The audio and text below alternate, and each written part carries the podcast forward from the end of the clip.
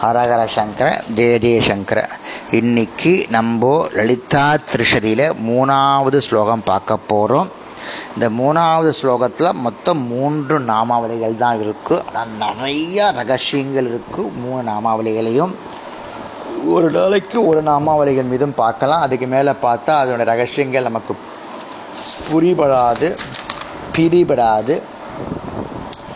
ரெண்டு சில ஸ்லோகங்கள் இந்த மூணு ஸ்லோகங்கள் சிலது வந்து ஒரு நிமிஷம் வரும் சில நாலு நிமிஷமும் வரும். அதனால ஒரு ஒரு நாளைக்கு ஒவ்வொரு ஸ்லோகமாக பார்க்கலாம். கந்தர்ப்ப வித்யா கந்தர்ப்ப ஜனகாபாங்க வீக்ஷிணா கற்பூரவிடி சௌரபிய கல்லோலித ககுப்தடா அப்படின்னு ஸ்லோகம். முதல் நாமாவளி கந்தர்ப்ப வித்யா மன்மதனிடத்தின் விளங்கும் ஞானமாக இருப்பவள். பிரம்மஜ ஞானமாக இருப்பவள். மன்மதன் யாருக்கு யாருன்னு நமக்கு தெரியும். அவனிடத்தில் இருக்கும் ஜீவ பிரம்மஜ ஞானமாக இருப்பவள் நமது லலிதாம்பிகை. அதாவது மன்மதன் தத்வாக்ஷாத்தகாரம் அடைந்தவன்.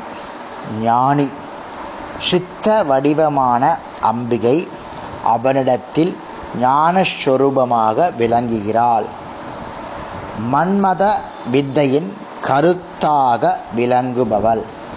அதாவது மன்மதனால் கண்டுபிடிக்கப்பட்ட இந்த ஸ்ரீவித்யா மூலமந்திர தொகுதி ஞானத்தை நமக்கு உண்டு பண்ணுவதால் அதற்கு கந்தர்ப்ப வித்தைன்னு பேர்.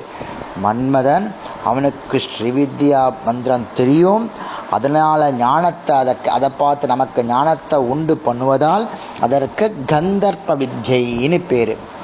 ஞானத்தை தருவதால் வேத வாக்கியங்களையும் உபனிஷத் என்கிறோம். எதெல்லாம் ஞானத்தை தரக்கூடியதோ அதெல்லாம் வேத வாக்கியம்னு சொல்கிறோம் உபனிஷத்துன்னு சொல்கிறோம் அந்த ஸ்ரீவித்தைக்கு பொருளாக விளங்குபவள் அந்த லலிதாம்பிகை.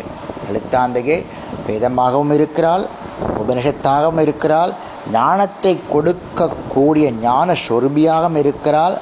அவகிட்ட நம்ம தஞ்சை அடைஞ்சிட்டோம்னா நமக்கு கிடைக்கக்கூடிய ஞானங்கள் அனைத்தும் நம்மால் வேண்டப்பட்ட ஞானங்கள் அனைத்தும் அம்பாளத்திலிருந்து கிடைக்கும் அப்படின்னு இந்த ஸ்லோகத்தில் சொல்கிறது ஓம் கந்தர்ப்ப வித்யாயே நமகா அப்படின்னு சொல்கிறோம் அதனால் திருஷதியில் வரக்கூடிய ஸ்லோகத்தை ஒரு நாமாவளியாவது நம்ம சொல்லணும்னு ஆசைப்பட்டுக்கலாம்.